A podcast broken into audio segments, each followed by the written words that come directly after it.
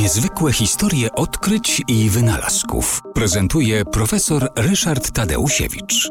Silnikiem, który naprawdę zrewolucjonizował rozwój samochodu, e, był silnik czterosuwowy.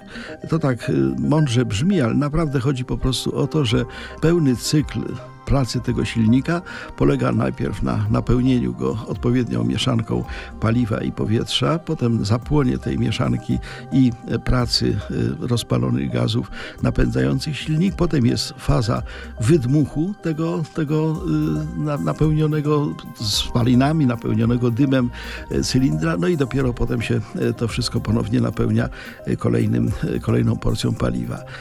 Człowiekiem, któremu udał się taki właśnie patent na silnik czterosuwowy był Alphonse Bo de Rochat.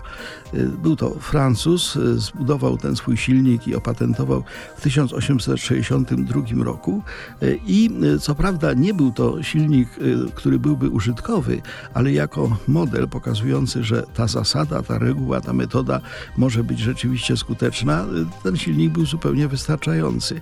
I wobec tego de Rochat może być uznawany za takiego praprzodka naszych wszystkich silników w samochodach. Większość samochodów, które obecnie jeżdżą po ulicach, to są właśnie samochody napędzane e, silnikami czterosuwowymi.